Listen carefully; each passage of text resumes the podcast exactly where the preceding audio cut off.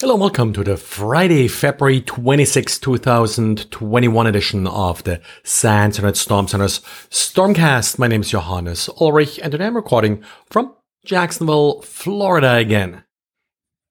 Imagine that even after you move applications into the cloud, there is still a chance that they get compromised. Daniel's diary today talks about how to do forensics on Azure virtual machines. Daniel talks you step by step through using the command line interface uh, to, first of all, of course, create a snapshot of the disk, then move it to a different storage account, and finally mounting it in your SIFT virtual machine so you can then do traditional forensics on the image. As Daniel points out, it's of course highly preferred to have some kind of endpoint detection and response tool installed in the virtual machine to save yourself the time and do direct forensics or incident response within the virtual machine. But well, uh, that's of course not always present. And lately, when we talked about malicious browser extensions, it was often Google Chrome extensions that uh, were doing the bad work. Well, it's not just Google Chrome that supports browser extensions. There are browser extensions and with that malicious browser extensions pretty much for every browser. And Proofpoint has an interesting write up about a Firefox browser extension that they're calling FriarFox that apparently is used to target Tibetan organizations.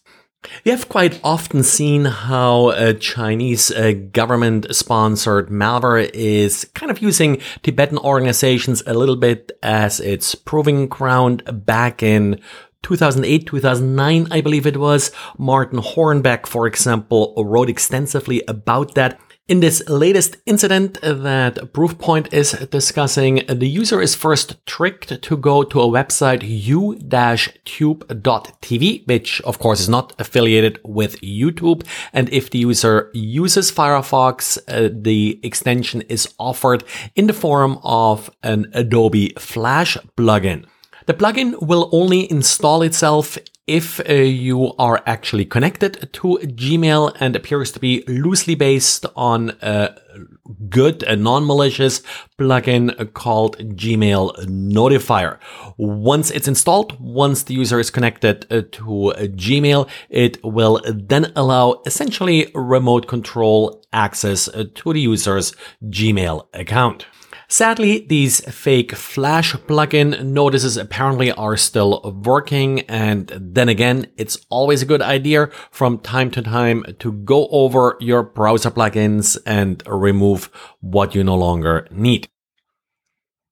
And if you're a developer, no matter what kind of applications you're working on, chances are that you have to deal with JSON as a data format that's being used uh, to transmit uh, objects.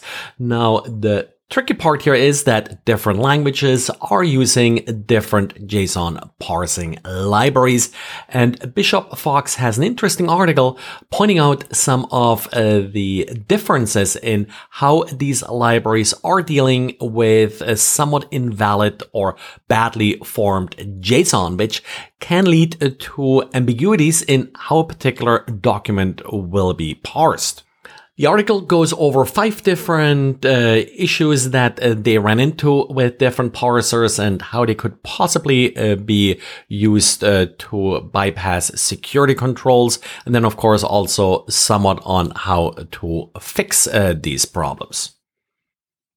And Apple today released macOS 11.2.2. The security page states that this update does not fix any CVEs, but it does apparently fix an issue with some USB-C devices.